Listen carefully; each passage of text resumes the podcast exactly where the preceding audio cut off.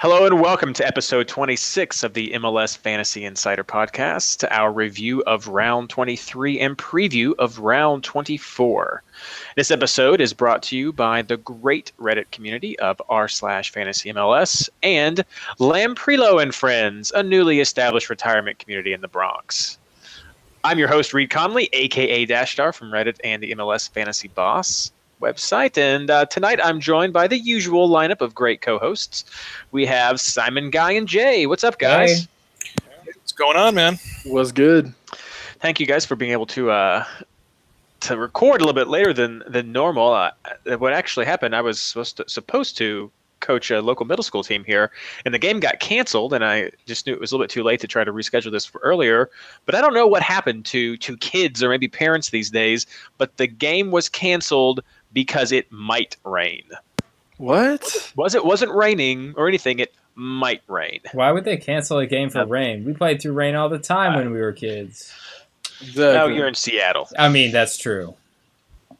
I don't know. It's it's just lame. About as lame as my score from from this round, which you know I can't say that. It's it's rare that I uh, I break a hundred and feel like I just missed out on a week, but uh, there's there's some big letdowns for me. But let's just round that up at the at the end of our discussion and let you guys make fun of me. But uh, how did your teams do?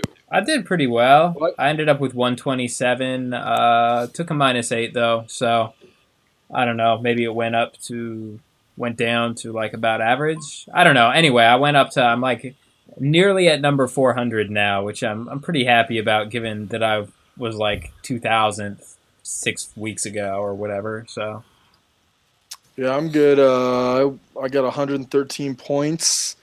Uh, moved up from like the mid twos and finally cracked top 200 at 194. And man, Reed, you know I gotta say I'm really happy because I captained Gio. Did who did you captain this week? Uh, I captained uh, Piatti this week. I uh, I thought that was going to turn out a little bit better for Montreal after after all those excellent games that that he had, and it turned out to be nothing of the sort.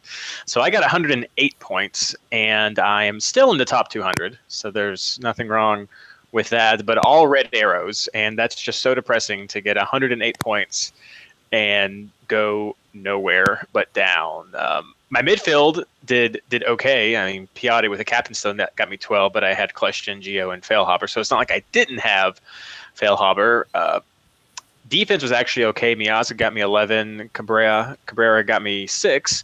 Toya got me four. So that's that was that was okay. My forwards just bottomed out. Keane got me 12, but Villa and Larin did not pay off for me this yeah. week. So should have kept Kamara, huh? Shoulda, woulda, coulda. yep. Right, guy. Should have kept Kamara. Hey, he, he, showed up in Colorado. Can I say? Props First, to him, man. Yeah no, I ended up with uh, 114, Captain Gio. My front three were crap. My back three were crap, but Gio saved it all. So there you go. it's crazy to think that one player with the captaincy armband accounts for half of my points. I had 113 and he gave me 56. So 57 points from all the other players and 56 from one. That's crazy. I earned yeah. my points the hard way. you really did. If you would have captained uh, Giovinco, you would have been really pushing for one of the high scores there. Uh, I'd have been in the 130s. Yeah, had I had captained him. So I mean, that was obviously my biggest letdown. Um, the the biggest surprise for me, I don't know about you guys, is that red card that Hoberry got on his first game back.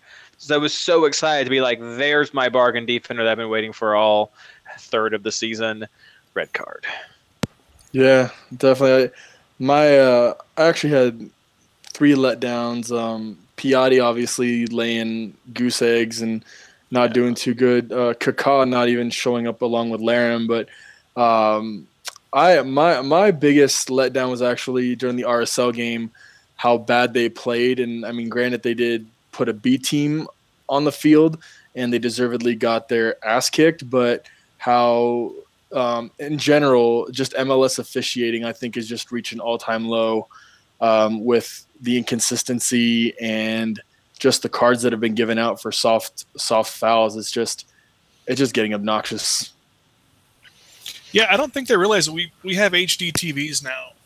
You know, it's like I, I don't I don't know how they, they stand behind some of the calls they make, but I think my biggest letdown of the week was was Portland.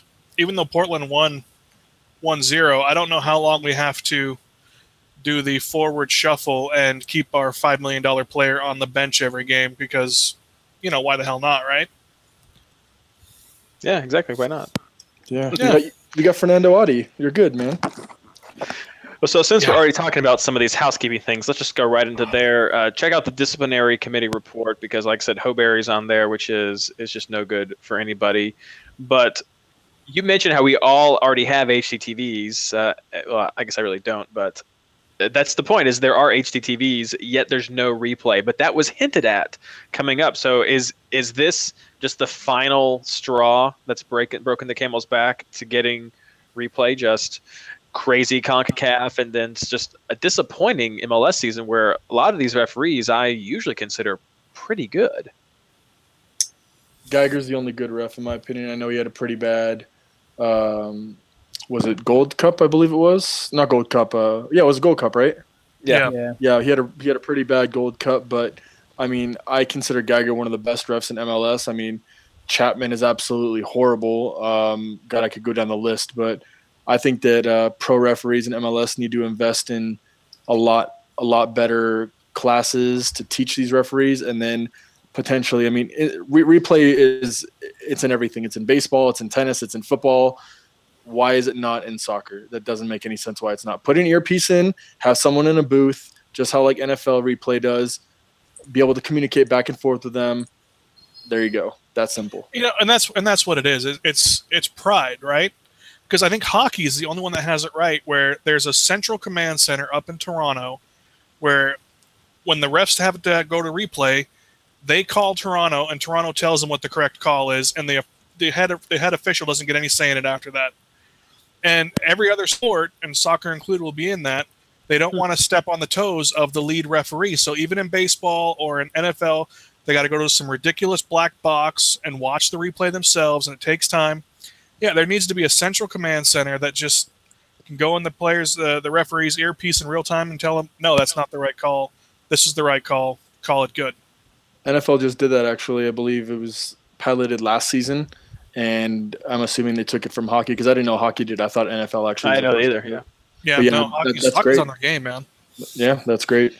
Yeah, I like that idea. I mean, of course, I think the big issue with replay is no one wants to see the game slowed down. That's I guess that's always been the, well, the then stop putting uh, NYCFC games on ESPN. But uh, but, I mean, I would definitely would love to see replay in there. I think the goal line technology is a step to help with that already, but really only for those make or break moments. Uh, maybe you review a controversial red card. I guess that could be okay, but not every call. Uh, I, I don't know. There has to be some way of finding out that that balance. Like the last five minutes in the game, red cards. You know, what I mean, there has to be stipulations to it. You can't be doing it every single play. I agree with that. Yeah, if you're going to send a player off and put a team down um, a man, and you're not absolutely sure, then there needs to be a, a something in place that, that prevents that. Uh, not these little flag things too. I mean, maybe it's just a, a discretionary thing that can be left up to the referee at first, just to see if enough people get up there. He can be like, well, you know, let's let's take a look real quick. We'll we'll see. Because at some point, you do have to trust the referees. Yeah, but what man wants to admit that he made a mistake, especially when it comes to a you know, you know, a sports game when you're it's nationally televised. I mean, every man has his pride. You know, nice- no man's gonna want to do that.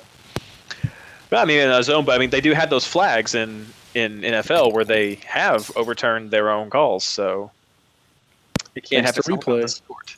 Thanks It's to replay. all about the sport. Yes, thanks to replay. Maybe we should get a fantasy stat for uh, causing replays, sort of like causing PKs. Uh, how many Yeah. how many how many how many uh, replays do you cause in a game? I, I could I could go with that.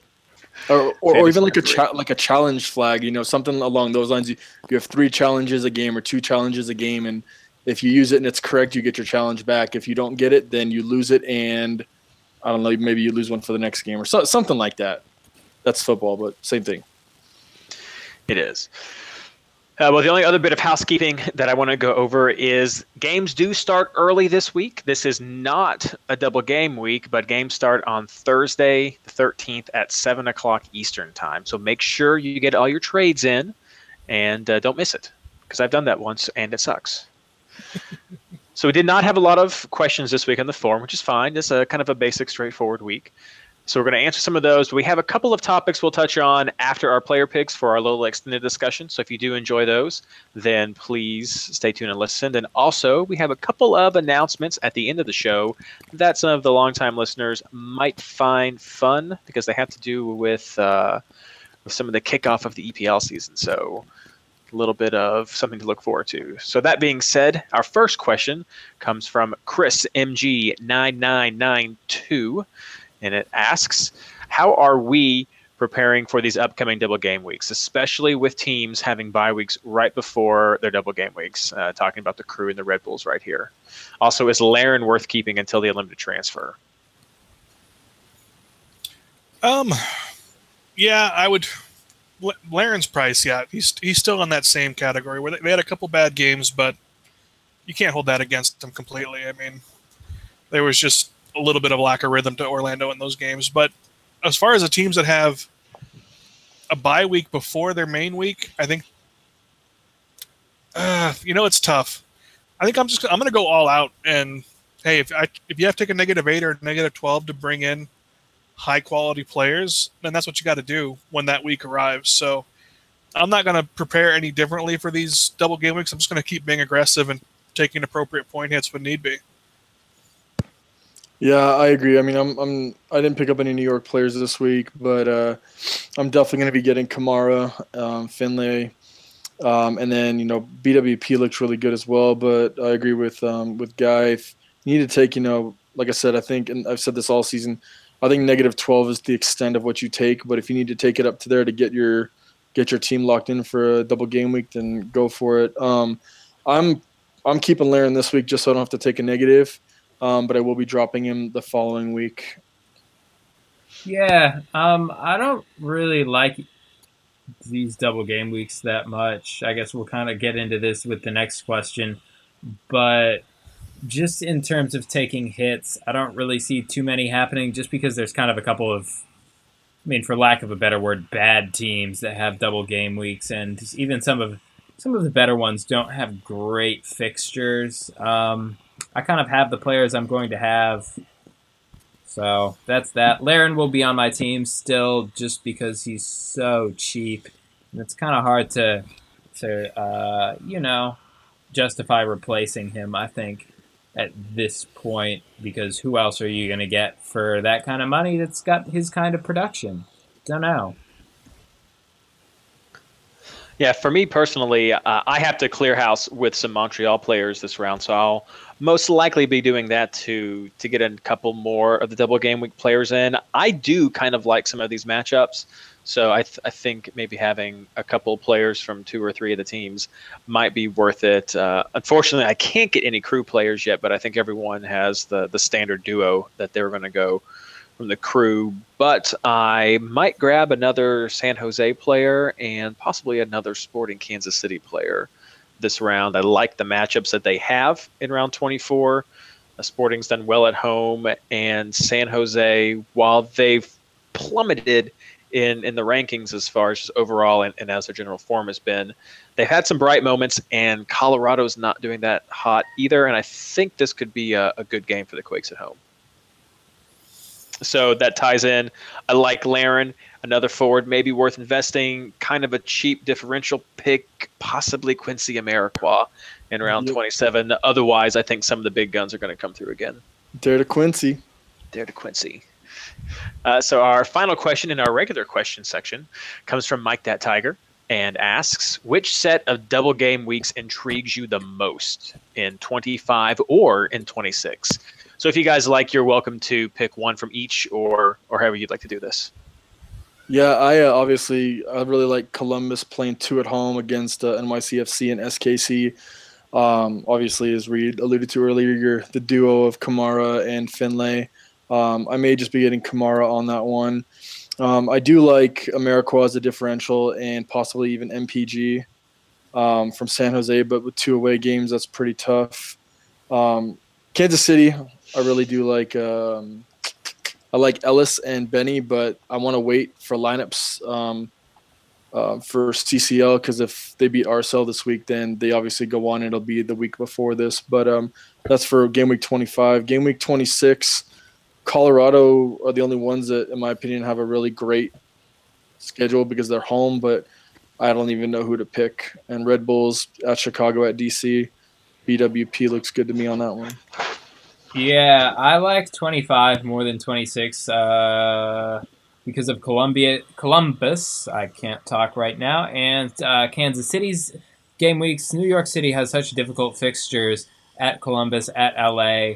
I mean, I think you can take Villa maybe kind of difficult, but um, that yeah, that's just really rough. And then San Jose is a terrible team, and they're at Kansas City and at DC. I don't know how you could justify having any of their players. Um, in 26, the one that you know, like Jay just said, is Colorado's got decent fixtures, but that team is so garbagey that I don't really know again how you justify it.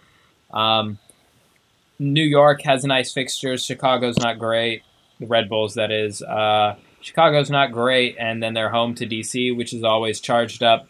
Then Houston is at Colorado and home to Vancouver. So maybe if you can find a Houston player that you kind of like, Giles Barnes or something like that, I think you could pick up some New York or Houston players. But I don't think that any of those matchups are as exciting as Columbus and Kansas City's, which you can see some real potential for big points there. Yeah, uh, man. I guess it's, it's all going to come down to if the big three from NYCFC play together again this week. Um, if they play that much garbage, then it's going to be hard, really, to justify having Villa for two road games.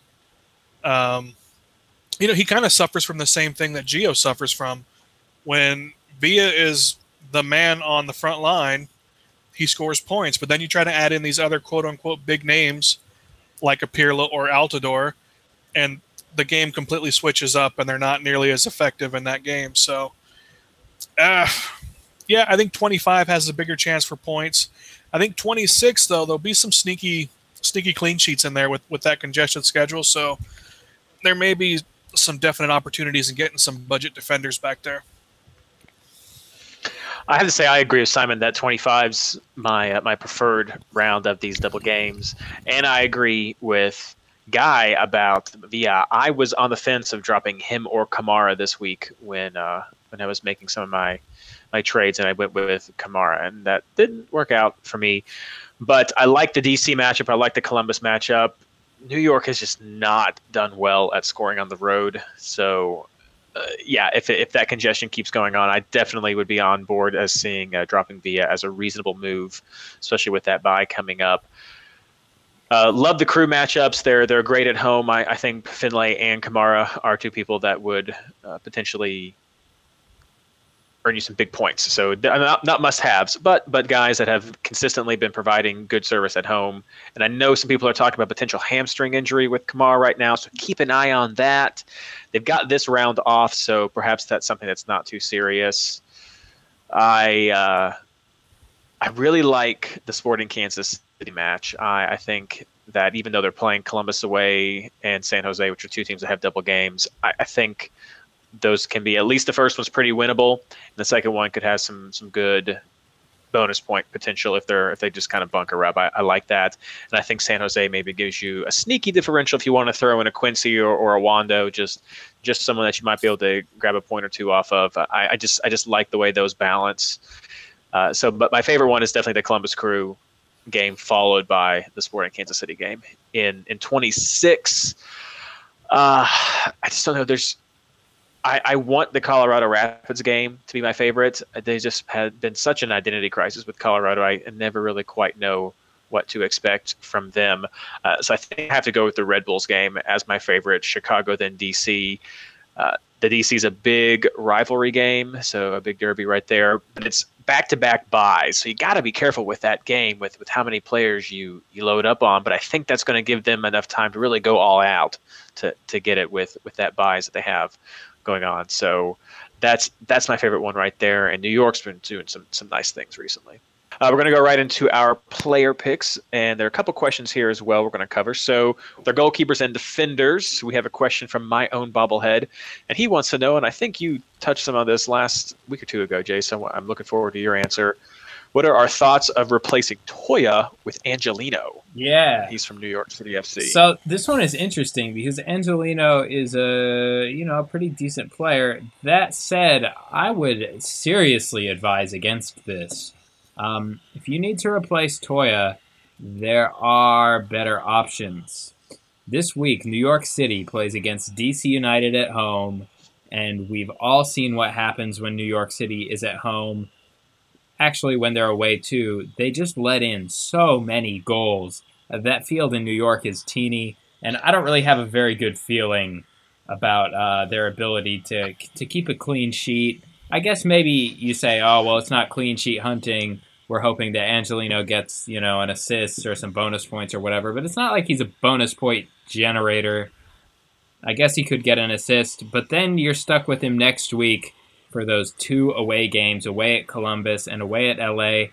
That seems like a recipe to get torched, for lack of a better term. Mm, I, you know, I don't know. I mean, he did get um, one attacking on one defending bonus this week. He's one of the few bright spots on that team for me because he really gets up the field and gets a lot of crosses in. So I guess if you're going to play him, know that you're not playing for clean sheets. You're just hoping for an assist or for even maybe. But I think I think replacing Toye is now safe. Um, we saw that he was benched in their second game, I guess, for rest or because MLS, you know, they don't need a reason to bench somebody in the MLS. They just do it. because MLS. Yeah, because MLS. You know, what are you going to do? Um, so, yeah, I think that's there, there are worse moves that you could do. But, yeah, two away games for Angelino may be tough. Or they might not take Pirlo and Lampard with them at all, and it'll be good for you. So you never know. All right. So I've been big on Angelino for about three weeks now. And if you look at his history, since he started, he played 45 minutes game week, um, 19 got one point. Game week 20 played 69 minutes, got two. Game week 21 played 90, got four minutes or got four points. Game week 22 played 90, got seven, and last week he got three points, playing 90. He should have had another three points with an assist. Mix, it was a perfectly weighted cross. Mix just blasted it right at the keeper off of his foot. It should have been a goal. Should have been another three points. Angelino is arguably the most attacking fullback in the entire league. He's like 19 or 18 years old. He's got pace. He's got smarts. He attacks. He shoots. For Toye, it's a perfect fit. Um, I see what you gentlemen are saying about you know the home game against DC and then the two away games. But let's remember, Columbus isn't. They attack good at home, but they don't defend at all at home or on, on the road.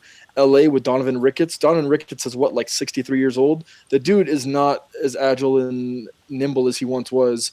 He's got a decent defense in front of him, and even though they, even though they are home, LA LA let a goal into Seattle, and I'm sorry, but Seattle has been garbage the past month and a half. Dog. I know they don't have an Oba. I'm just saying. Don't apologize Here's for what that. I'm. I, just say Seattle has been garbage for the last month and a half. There is no apology needed when you true. make that statement. as as RSL has, but I'm saying Angelino is for five for five million dollars. I guarantee you he will probably end the year in the in the last ten games as one of the highest and most consistent scoring players. You're not going to get clean sheets. You're going to get BPs, crosses, assists, and possibly the random goal. And why is this going to happen? Because MLS. Because MLS. MLS. Hashtag because MLS. That's why it's going to happen. I don't know. Get him in your lineup. Get he's him a in. budget defender. I guess. I don't know. Jay. He's sort of convinced me there. He's a budget defender. Like none of them are Sure. consistent at that price, really, except Miazga. So sure. Yeah. What the hell? Yeah. By the way, Chad Just Chad him. Barrett, what a beast, man. I love Chad. Yeah, except for his hamstring. Yeah, he was a beast for the first 45 seconds. the first 45 Oh, seconds. Yeah, I think like the second minute in the game, I, I, I there was no beast mode going on there. No, not, not at all. The pickle juice wore But off. just uh, just to add some numbers so everyone understands, uh, just because it, it fascinates me here, New York City is the worst team at home, and I know that someone has to be the worst team, but they have allowed almost two goals every game at home. Yeah. They are the worst They're team so bad. at letting goals in at home. Yet they're in the top five for top four, sorry, for best teams at keeping goals out on the road. Hmm. Get it's that field. It's Get that in the lineup. field. It is so awful. But yeah, uh, best teams who have who conceded some of the fewest goals on the road. Vancouver and Colorado are right up there, very close to each other, followed by DC, and then Houston and New York City are uh, both at the same spot as well. So better on the road at keeping clean sheets, or maybe let me let me back up. Not necessarily clean sheets, just not conceding goals, so they concede fewer on the road. Uh, yeah, you know, I think that could be worth worth a shot. Uh, what other defender picks do you guys have for for this round and and goalkeeper? Yeah, I'm going with my boy Melia in goal. I don't like Melia. I don't know why. I think his name is stupid. You have a stupid name, Melia. Uh, mostly because he's got a double game week next week. I realized like I've heckled him more than any other player at Sounders games this year, and I feel kind of bad. Oh well. Um, but yeah, I'm taking him and any of the Kansas City defenders because there's not any particular ones I love I love to pick up this week because my favorite defender. Oh wait, no. What am I talking about? Yeah, no. There's none of them that I love that much, so I'm just gonna say Sporting Kansas City, the entire team, because they've got a great schedule the next week. Yeah, I still I have Miazga and, and Villafana still. Um, I'm taking both my Montreal guys off. I still have Melia in goal. Um, his name never bothered me, so I, I, I don't I don't know. I, I have disqualified people for their name before though, so that's nothing new. But Melia's that's that's kind of cold blooded, man. He's got a girl's name. Sucks for I Not every- those are mean. Not everybody can have such a masculine name like Guy, so I, I give people some credit. You know, like all right, Melia, whatever. But uh, I probably, you know, I'll probably pick up Angelino now. Now that we've had that discussion. You're welcome, guy. Yeah. Um. Yeah. You know, I, I like Melia. Um. Fun stat. Actually, RSL. He used to play for RSL, and really, really nice guy. Actually, I played. He was a uh, third string, then got second string to Rimando, and then we got rid of him. Um. But, uh, yeah, I, I thought about getting Melia and Ellis, but, you know, I think Kansas City has a great shot at a couple. You know, uh, at least a clean sheet against San Jose at home, but then away at Columbus, you know, that's always tough. Um, but you know, I- haven't been big on Hamid this year, and I know when we did the All Star draft, I know Simon, you were really big on Hamid. He didn't play that many games this season, but I got to give props to that guy. I mean, what 25 shots against DC, and he didn't let one goal in, and I mean, he looked like Superman. He, the dude looked great, and I mean, you know, if you're looking for a single game week player, which, hey, if you are, awesome, but I mean, they're away at NYC, home against San Jose, and away at New York. Um, it's on the East Coast, so it's not too bad, except for San Jose at home. So they got three East Coast games. You know, I mean, DC looks pretty good defensively, so that could also be a good, good, a good shout. Even Boswell as well. Yeah, I can't say I, I too am am interested in Angelino now after after all of this. Otherwise, it's pretty much a uh, standard lineup for me with Miazga. I kind of like Acosta as well back there, even though DC or Dallas has kind of got a bit rough, bit of a run going on. But uh, I mean, he, he has some attacking, so I could easily see myself running like a Miazga, Acosta, and Angelino, right, something like that in the back. And I I too am with Melia. Uh, he's been he's been doing well. Sporting Kansas City's been doing well, so nothing to complain there. Most of the other players are a bit more expensive than I really want to put on a keeper. Maybe maybe try Kennedy as some sort of slightly cheaper alternative. Uh, really glad to see him doing well in Dallas because I always he was the one bright spot at Chivas, and so I'm glad that that he's found someplace where he's been able to actually show his skill with a team that's decent on and off throughout the season. Yeah.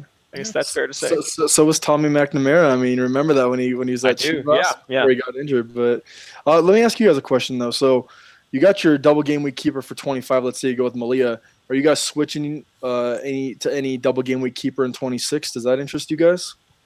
No. I, don't, I, just, I don't. I don't see any guaranteed clean sheets in there. But in general, I I don't think that there's enough of a difference in your upper threshold between your double game week keepers and your single game week keepers. Just like Guy said, uh, one little goal comes in, it just slashes. It's just a lot of money for very little return. When you look at the last couple of years, the difference between the top scoring keepers, not a lot of points between there. So I'd much rather focus some of that extra money if some attacking players have a much better chance of making up those points. Yeah, because I remember I think it was when San Jose had their first double game week on was it game week 20 or I'm sorry game week 10 didn't Bingham have a double like a double clean sheet and it got him almost didn't net him like um, 20 points? Or was I mistaken? Or did he get one clean sheet and like a PK save or something like that? Because that's what you're banking on pretty much if you do that right? Clean sheets yeah I mean a couple a couple of clean sheets and a PK saves gonna give you what 13 points? Something like that. I mean and PK saves aren't going to happen all the time clean sheets earlier on in the year are, are definitely more more likely. I, I, I think having a defensive heavy, keeper heavy home rotation at the beginning of the year is a, is a great strategy. But as we're seeing now, 30 something goals a couple of weeks ago. Offenses are firing on all cylinders right now, and it's that's that's where the money's got to be. Hence the budget defenders. Hence the budget defenders, exactly. So moving on to midfield, Mr. Frumble PDX asks, are we going to apologize for pushing Piatti after he laid an egg? Uh, no, two eggs. Wait, Piatti should apologize. I I agree. Piatti should apologize. How how dare he go and have these fantastic games for six weeks in a row and and then and then this? I feel betrayed. Yeah, I'm not going to uh, apologize. I will fully admit that we pushed Piatti and he sucked. Like, I mean, yeah, we recommended, and there was mathematically, statistically, any way you want to look at that matchup, um, and his form, he should have had more than six points in two games. Uh, you know, sometimes you get it wrong, but if I start apologizing for that, I got a whole bunch of stuff to apologize for. yeah, I, uh, I mean, obviously I wasn't on last week, but. Uh, you know, I, I traded Juralis for Piatti. I thought Piatti was going to do well because six weeks before he man, he was killing it. But you know, it's it's just that it's just that calculated gamble and risk that you have to take. Not, I'm not sorry for it. Yeah, no, I'd recommend him again. Especially, I'd recommend him if I knew he was going to have such a terrible week. That way, you guys would all pick him up and I wouldn't. but uh, yeah, no, I had him on my team too. So sucks to suck. And now, of course, form doesn't hold out forever. That's that's why everything fluctuates. The guys can't be keep putting up those big numbers. Uh, it it really surprised me that he got nothing because I, I was thinking even if he went through one game, not some stellar numbers, that he'd make it up maybe next game with a goal or an assist or something like that. I, I thought that one of those games he would he would do well. Uh, I was really surprised about that double goose egg. Uh, even more surprising, of course, was the the Gio hat trick that that just seemed to come out of nowhere, especially with how in the past he's tended to excel more when he's more on his own, and with all the guys back, um, it, it, just wasn't as hot. But they they seem to have got that worked out. I mean, th- this is the season that was designed to get Montreal to the playoffs. I, I think we can all sort of agree with that. Um, but uh, but yeah, a lot of a lot of crazy things. But you know what it is because MLS. Because MLS. And I'm gonna disagree with you, Reed, because uh, Gio or Gio not GDS, but Gio has maintained his form, except for the well, he did have a one point game. Um, but you know he's he's been killing it. I mean, look at his scores; he's been doing fantastic. I mean, The well, he has been, but a, lot of that at the beginning is when Jozy was out or Bradley was out on the national teams or somebody was injured, and so it was like he was the only one. And then whenever they came back, he might have a low game, and at least to me, it seemed like they were still really trying to figure out how to work it out with those big stars. And so sure. I wasn't quite settled on, well, how's it going to be with all of them back? He's the, he's the best player though in MLS. I mean, he coming no in in his prime I mean, he is just. I mean, he's loving it right now. I mean, he's padding his stats. I feel like I'm I'm playing in FIFA right now, playing on like pro difficulty, just dominating every team I, I play against. He's just clinical, amazing. If he doesn't win MLS uh, MVP, there's I, I don't know. I give up. I'm done. True. I mean, obviously, from here on out, it's going to be convince me why I should not captain him. Right. And it yeah. better be because it's a bye week. Uh, so let's just go ahead and say who, besides Gio, are our midfield picks for this round. Um, sticking with Feilhaber, obviously, and you know Giovinco, so that's fine. Aside from that, I really don't know. Um, I mean, I have Lletget still, so I, I think that we're going to run into that thing in LA where they're going to start having this rotation on who scores goals, but uh, I don't know. I, am not really hard on that that fifth midfielder yet. So right now I have Cerén, and he's going to have to go because that wasn't a good pick for me.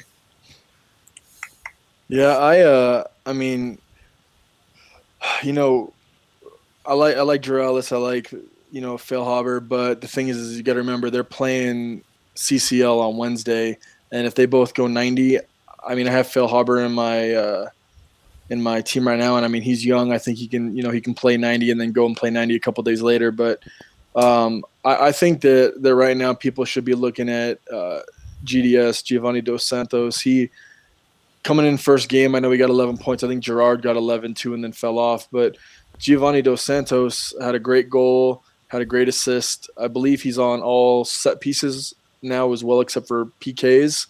So I mean, he could be a very interesting option at 10.2, especially if you got to, you know, if you're trying to take Piatti out, that's a direct switch. Yeah, I'm going to agree and say Giovanni Dos Santos. Um, I don't know. With LA, you know, it scares me because, like we've talked about to like infinity almost, they're not a very good road team, and they're playing against FC Dallas, who I think we don't really talk about the enough. but I think Dallas is pretty much the best team in MLS right now. Um, and that kind of scares me, so I'm kind of on the fence as to whether to pick up Dos Santos. But otherwise, my pick is Feilhaber.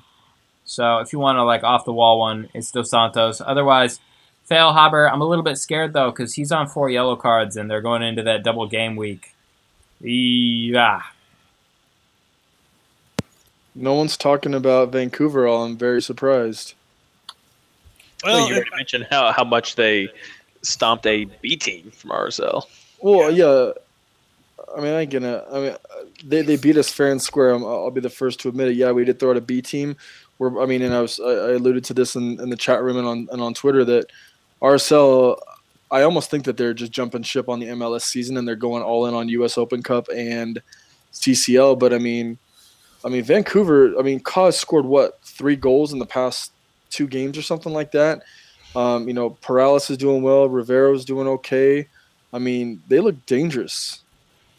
I actually have a uh, a value pick from Vancouver at midfield. Since you are uh, mentioning it right there, well, I guess sort of depends on how you how you define value, but um, is he's been coming in playing a little bit. He got two goals last round, so he could be a nice little sneaky way if you wanted to uh, get some Vancouver cover without going all in with, with some of the the big boys, um, especially with Pedro getting a little bit of rest coming in and out there off off of an injury.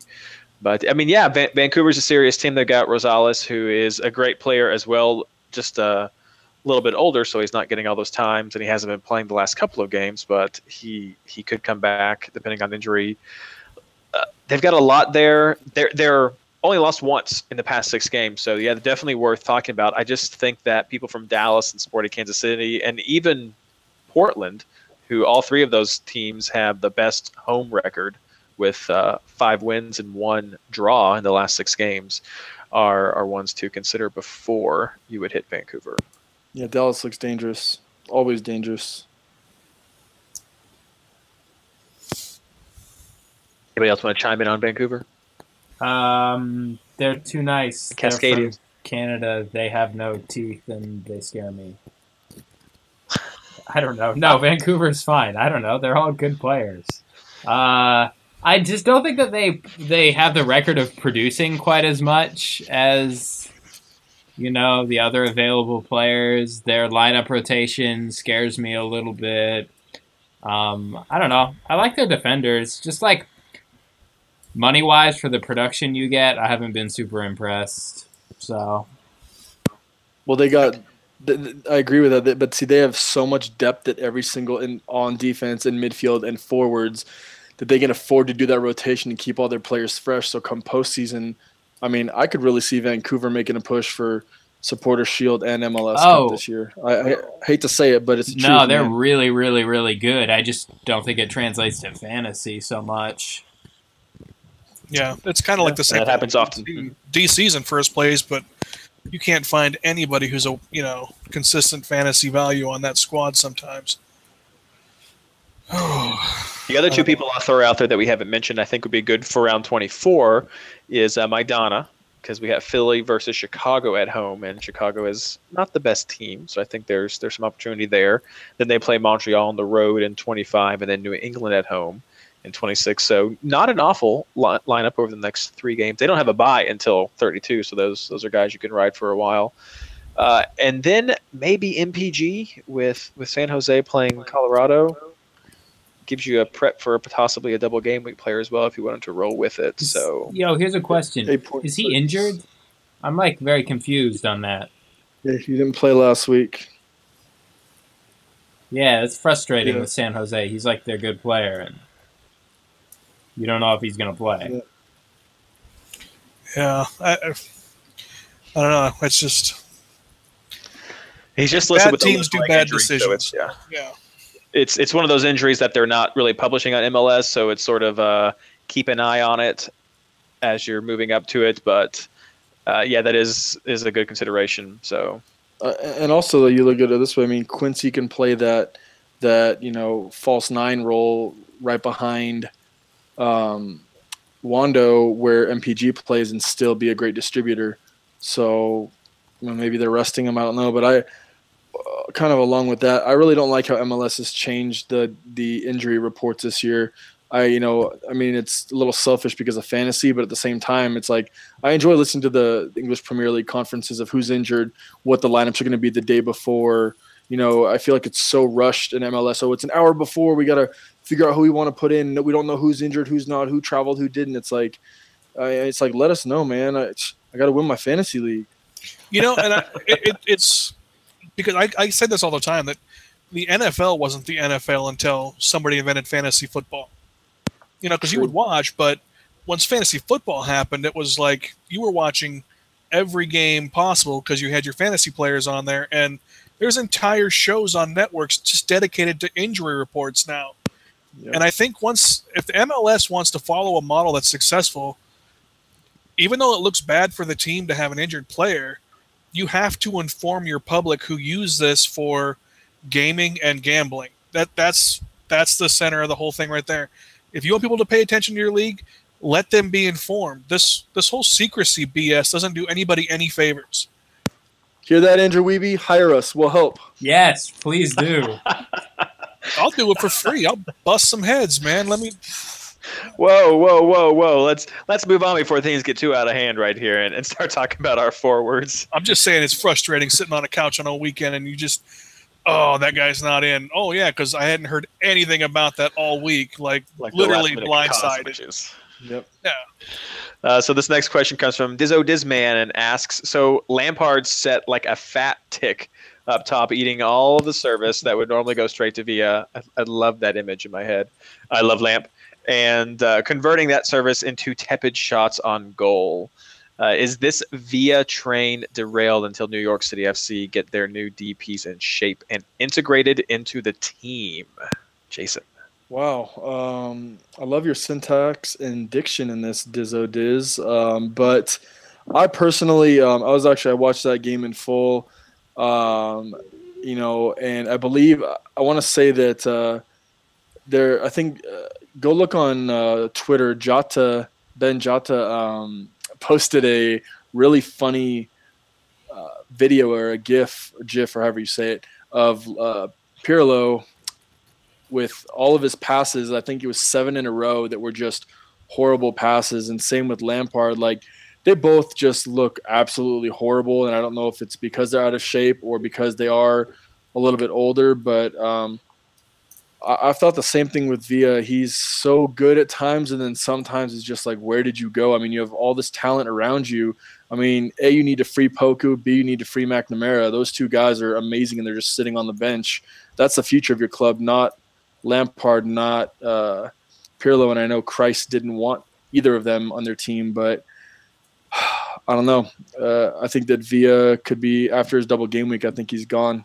Yeah, in my team at least. I don't really want Villa on my team. I'm kind of like waiting, but oh man, it's just so bad. That team is so incredibly slow, and like Jay just said, the fact that Kreis like pretty much said he didn't want Pirlo. Oh, I don't know. Maybe like I wish Kreis would honestly just bench both of them and like like make a power move, bench both of them and make them realize that you're gonna have to run and play defense if you want to be on the field. But it, yeah, it creates all sorts of problems for that team, not just for Villa, but yeah, it's rough. It's really, really rough. I don't trust anything about NYCFC right now. Yeah, you know, I gotta say, I, I, I really feel for Kreis in the situation because NYC is selling a product. They're trying to sell jerseys. They're not trying to win games. I mean, it, it, that team is so disjointed with with with those three in there and it frustrates the young kids. They're not developing, and it, same thing in Toronto. And you look at Toronto, you know, they're bringing in another striker because obviously when you have somebody like Altidore up there, is not effective. So when you have a guy like Villa or Giovinco, who are proven commodities, and then you keep adding in these elements that make them useless, what are you supposed to do with that? I, I don't. I don't know. I'm looking at V on my team now, and it's like, man, look at the scores he had, and they were competitive in those games. Yeah, if they could have had anybody but Saunders in the back, maybe they would have won a couple of those games instead of taken a draw. But I just, it's it's hard to keep Villa if that's what they're going to be putting out on the field, game in and game out, because they don't. When you put Pirlo and Lampard out there, and they just could, they could care less about winning that game. There was no emotion. They were like, "Ah, oh, whatever. There's ten more games, and I can go back on vacation." I, I don't know. It's I want a guy who wants to win, and I think Villa wants to win, but that's that's a tough call, and I, it's one I have to answer for myself, and I don't know how I'm going to handle it yet. They uh, they actually had a really cool stat on Twitter um, that the base salary of yesterday's starters. This is from uh, at Total MLS. Uh, New York Red Bulls have a combined salary this year of two million one hundred thirty-five thousand eight hundred eighty-eight dollars, where NYCFC has a combined salary of fifteen million one hundred eighty thousand and eight dollars, and that's no info on Angelino. Uh, that was from MLS analyst, and there was something else that I'm trying to I'm trying to find it, but it's they were talking. Uh, here it goes. So Red Bull's backline makes 134k, 74 0.5K, 64.9K, and 60K, almost 120th collectively of what NYCFC is paying Lampard. That's insane. For what production? Lampard's been out how long? Pirlo looks like absolute dog crap. This is that's just it's pathetic. Well, and here's a, and that's Lampard, a couple of yeah. great defenders on New York right there. Yeah, Lampard's good. Like when you watch what he did at Man City last year, he proved that he was still capable of performing at the EPL level. I don't think that he wants to be playing in the MLS. I, I think I think for Gerrard it was like it's a family thing. His you know his kids are a certain age. There's a community in LA that he's already kind of ingratiated himself into. I don't think that Lampard ever wanted to come. I think he maybe he thought he was going to play for Man City again this year. The way he looks pouty out there, I think that's what he was like. God, I got to be here with these kids that can't even pay rent. Where you know, I, did you see that? Did you see him miss that ball too? That that perfect. I mean, he had a perfect ball to him, and he just shot it wide left. It's just like, I mean, he doesn't. He he's never missed those type of balls. I, I agree with you 100. percent I just don't think he cares, and he doesn't want to be here. Well, maybe, but something that we all do care about. Who are your forward picks for this round? Just like that. Bring us yeah. back on topic. That was good. Thanks, thanks, Reed. Thanks for taking stealing our thunder. Um, I uh, I, I think that um, I think that Dom Dwyer is actually a really good forward. Oh, um, especially against Vancouver in SKC. I think that's a very sneaky uh, pickup. Um, I also not trying to be a homer, but I really do like Plata this week, depending on how he plays. If he does go uh, 90, but against Portland, uh, RSL and Portland always play very tough, and um, I think uh, also uh, Keane. Keane is just Keane. You should have him in your lineup, and he's going to continue to do well for you. Uh, yeah, I'm going to pick Robbie Keane just because I think LA is stacked and they're about to go on a run, no matter if they're home or away. I realize that Dallas is a really, really tough matchup, but I think he's going to have some tricks uh, up his sleeve once he's got a whole week to practice with Gio Dos Santos, um, another week, and I think they'll turn that into into a couple of goals, maybe. I like it. Yeah, I see. Right now, I got BWP, Villa, and Larin, and boy, I, if I want to get Keane in, um, you know, I'm gonna have to get rid of Villa. So I don't do I don't, it. Ooh, that's a power move, guy. That, that that's gonna either come back and bite you in the ass or send you send you up even higher, man. That's a power well, move. I, I know. See, that's that's the thing. Uh, um, for for my own little community out here, I am on top of the mountain, and uh, I like staying there and I've seen the top of the mountain, and it's good. DC yeah, is I, also fairly leaky at home, though. I know. I, I God, ah, man, that was just such a horrible NYCFC game, and I hate having to say NYCFC because it's, I don't know, it's too many syllables. Uh, we just yeah. go with CFC, City FC. Yeah, man, something. I don't uh, know. So I like I, am gonna have to get Keane. Yeah, you guys are right. I have to get Keane. There we go. I like that Dom Dwyer pick. Uh, he's just coming off of the yellow card accumulation, so he's he's got got some more that he can earn right there. Uh, you know, I don't know if I would rather go with Dwyer or Németh in in this situation, but I I like that idea. Uh, I like that idea with Sporting Kansas City. Of course, I've already mentioned uh, one of my sneaky picks for this round is uh, Quincy Amarikwa. I like so, that too. I uh, I think I think that could be one that I think he's just seven million, so or he's in that range, so pretty pretty easy on the budget if you're if you're going to do that. I, I like dropping Villa. I I guess I could see him maybe doing something away at DC or uh, at with DC. They're they're at home though, so uh, I don't know. I don't know. I, I would definitely support the Keane swap right there, and I could see myself rolling with with Larin a little bit more against Seattle, which has been struggling for this round. And he just opens up so much cash that you can use with other places. Oh, yeah. So definitely, but but I mean, I, I, like your Quincy pick, man, because that's well, Quincy. Yeah. Quincy's what? He's a six point nine, I think. Is that right? Quincy? He he might be seven by now, but he's gotten what four seven, goals, yeah. four seven. three or four goals in the last four or five games. Was it? Yeah. So he's got yeah he's seven, and he's got last week a goal, twenty two. He got two. He got a goal in 21 and two goals in 20. So 12, 6, 2, and 8 in the past four game weeks. That's 7 million. Double game week coming up. I like it. Yeah. Choices right there.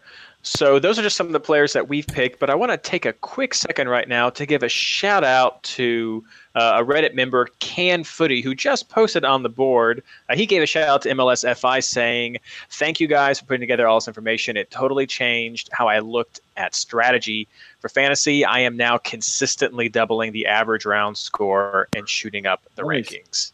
Good Congrats, job, man. Uh, yeah, I, th- I think I speak for all of us that we're we're stoked that you found the show helpful. Yeah, Uh, I, I know calling in life. I'm finally helping somebody. I love it. there we go. I, I, we we hope that all of you people are, are who listen to the show are finding it helpful. And if you guys have any feedback, please post to it on on Reddit or send us some emails or contacts on Twitter. We'd love to help just continuing to make the show just everything that you guys want it to be. That's that's what we want to do. So I have a, maybe a quick little extra discussion right here. There's been a couple of more signings at the very deadline of this transfer window. Uh, no, not not Chicharito. He was he turned down the ten million dollars, but uh, we did get Giovanni Dos Santos, as we've mentioned, or GDS, depending on how you like your your little quick sayings. It's, it's GDS. GDS. and we got Hurt Gomez coming back yeah. to Toronto of all places. So again, like I said, this is the season designed for Toronto to make it to the Cup. Um, what do you guys think? Are these some players that people should be looking at immediately? Is Toronto too stacked? There's there's a lot of new blood that's come into the MLS right here at the closing of the transfer window. Some defenders, which is nice to see, coming in. How are you guys taking this in your calculations going forward? I'm I'm liking the Herculez Gomez thing. I mean, yeah. if you look at how bad Toronto's defense is, yeah, they got one signing there at the end. Um, I think dude come back to MLS, but Altidore up front with Giovinco is the worst pairing. Like it's, uh, we should do the, we should run the numbers on that for next week. Like how much Giovinco scores when Altidore just is not even in Canada, and then how much Giovinco like is hampered when when Altidore is on the field uh, because it's not working. And I think in t- total Altidore fashion, he's just run out his welcome because you look at how good Giovinco is, and that guy is slashing numbers like a car salesman slashing prices. So, I mean, I like the Herculez Gomez thing. Yeah, I, I, uh, Herculez, I think is a, I think he's going to be a, a, decent, you know, player. It's kind of like Drogba though. Uh, I know he just came. I know that uh, Herculez just came from Tijuana, scored three goals there in 25 appearances, coming off of back-to-back seasons of 10 plus goals, 11 at Santos and 13 at Santos.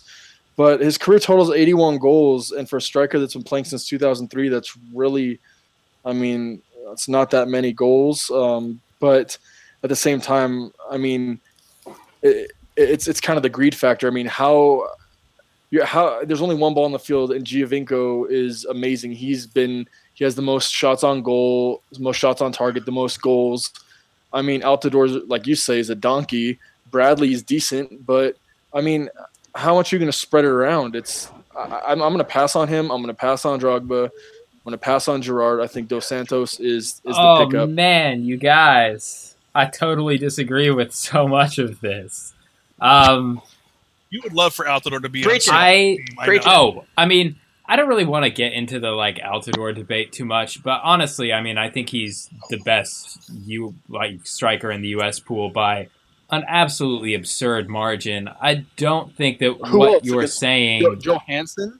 Jóhannsson uh, sucks, man. I mean, there's no other striker. Yeah, we need to file this podcast Bob, under Bobby, Bobby Wood. Bobby Wood. I mean, he's 19. Like, I mean, I mean, he's the only striker. Uh, Jozy's the, Look, the, only striker that we. Here's the deal. have. Jozy has not played a whole ton this season, but when he has, his production has been fine. There's nothing to support that when he plays, Toronto is worse. Like their record is roughly the same. Um, that's that's my biggest thing. And like, well, Toronto can't keep a clean sheet though. It doesn't. Yeah, I mean, it doesn't matter. I think they're significantly better with Altidore out there than they are with Findley or Luke Moore. It's sure. like I, I don't really get the Altidore hate. He's not a great fantasy option just because he's too much money for his production. Gomez at seven million, I think you might look and say, okay, this could be good. But here's where I, here's the thing: Drogba, Montreal is a good team. I don't know if people necessarily give them the credit for that, but all they've been lacking is an actual striker. They've got the pieces around. They've got Piatti and Romero. Who they had at the start of the and year. Donadel. Porter. Oh, yeah.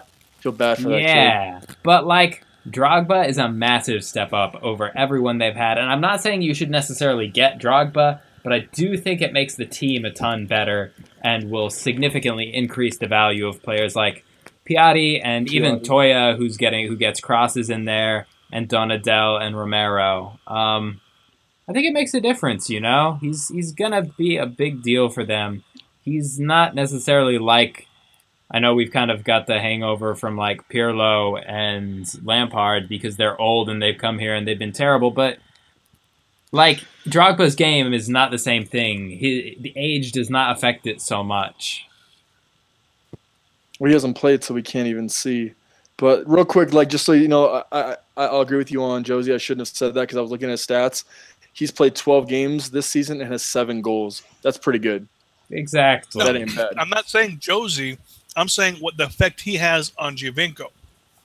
When Giovinco is playing with Jozy, there's a marked difference in how much worse Giovinco's numbers are, just in general. Yeah, but I mean, again, when when Jozy's playing, Giovinco doesn't have to play as forward, you know.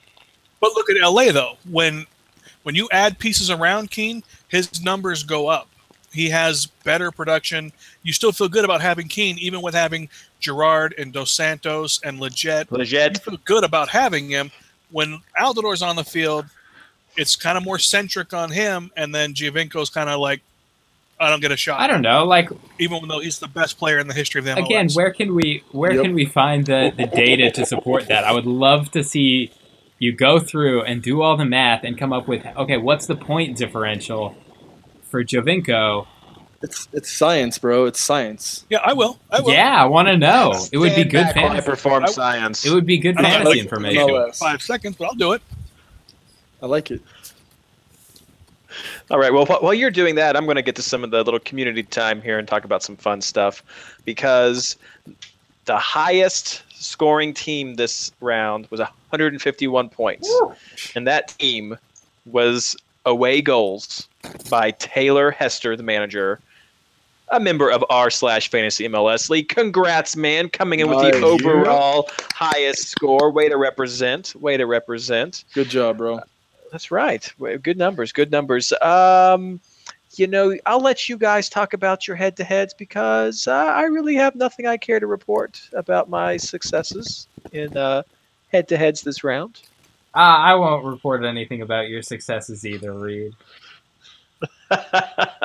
Thank you. Since No problem. since there are none. No problem. Well, I, I, uh, my head-to-heads, um, I didn't do anything because I still wasn't invited into this league, and I'll say that every single time. But I am now, yes, exactly. I am now in the top five in Real Salt Lake's um, league, and I'm chasing this guy that's just, I don't know, he's on fire. I don't know what actual rank he is, but uh, his name is Keystone Brian T.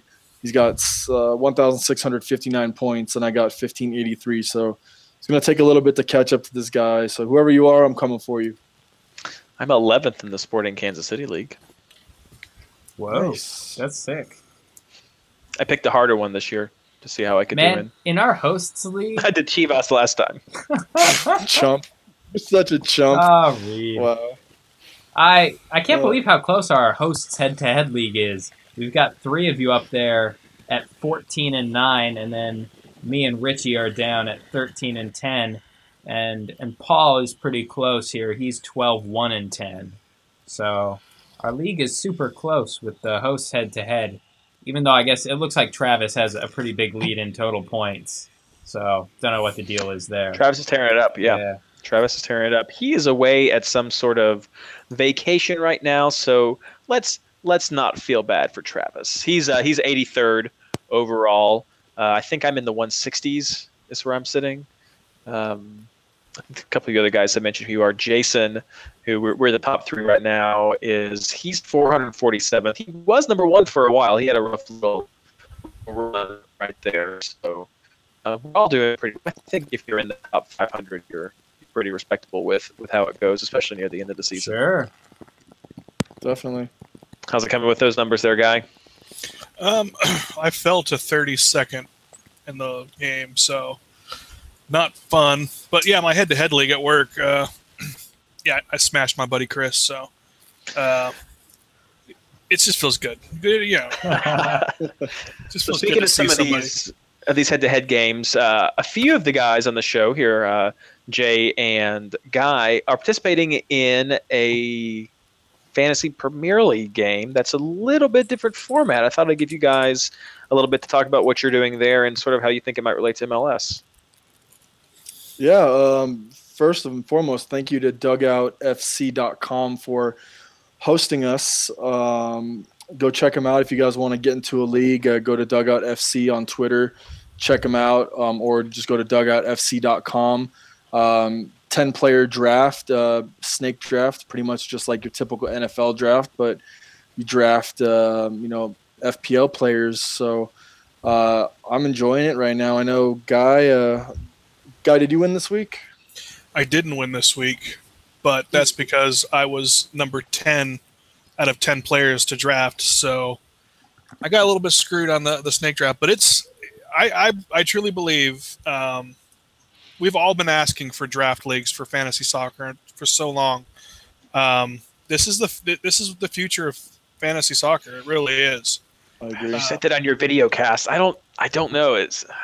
I think I'm the only person it. in the world who's kind of like on the fence about about draft. I never cared for it in NFL. It's it's well, so much more competitive. It's like because you yeah. have to plan out. You have to plan out like like I think Guy has like every single set piece taker for every single team, whereas I like like for me like like I punted on Kompany because Kompany didn't play last year because of injury, but I knew that when he's healthy, he's going to be legit. He scored a goal and got a clean sheet today. The dude got me 14 points. It's like you have to be st- strategic about your drafts and who you're going to pick and who you're going to drop and pick up. It just it adds a different element and a different ambiance to the game that I really enjoy.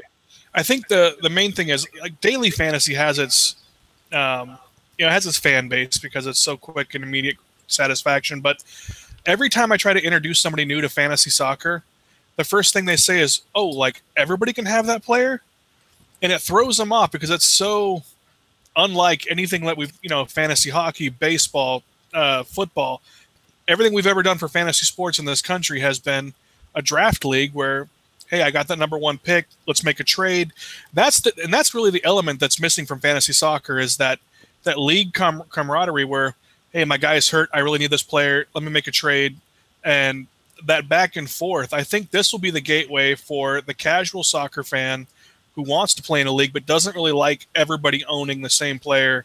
This will be the way they get into it. Yep. I can see that. I can see that. Uh, it's. I think it's definitely something that's on the horizon. It. I wish I was able to uh, participate it with you guys this year to try it out, but it just didn't quite work out. So look forward to hearing back. We could always do another one. It's not yeah. like yeah, we could try another one. I'd love to. Uh, but we might we might try that because for those of you who have listened for a few weeks, I think you know that we've been debating the idea of having a fantasy Premier League uh, podcast, sort of sister podcast to the MLS Fantasy Insider, and we're going to try to make that happen. We may record the first episode this week, trying to work out the final details. Uh, but so keep your eye out for the the uh, fantasy Premier League outsider I believe is what we've settled on on the name to be called, and it's it's going to be a little bit different than this show. Uh, none of us fancy ourselves uh, masters of a fantasy PL, so we're going to take a little bit more lighthearted approach to it. Uh, but we still hope you guys will have fun. Give us some feedback if we're able to actually put this together. Let us know, and we're gonna we're gonna give it a shot. I think, but. Uh, you could hear more about the exploits of, of Dugout FC, which they do seem like a pretty good, pretty good group of guys from the little bit of interaction I've had with him on Twitter. So uh, I hope that works out. Hope that works out. So that's all that I have for this week. Do you guys have any uh, anything else you'd like to wrap up with before we close out?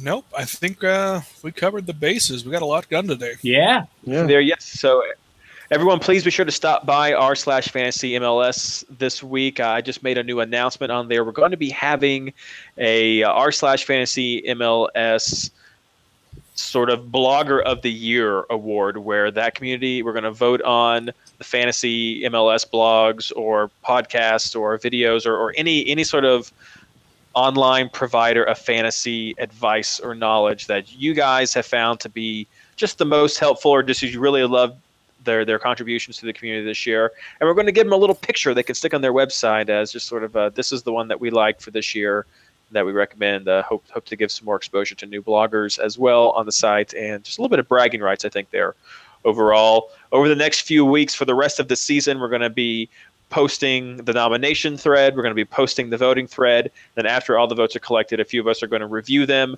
not to make any changes because a lot of us even here are involved with with websites ourselves, but just to make sure that that the sites are active. And that's really the only rule is the the sites have to be active and regularly providing content to the fantasy community. So uh, we really hope that everyone's going to like it this year. If it catches on, we maybe, and if the community grows, we might add some additional awards like newcomer of the year or or podcast of the year, just just things like that. But at least we're going to have sort of the r slash fantasy MLS blogger of the year award. So stay tuned for that.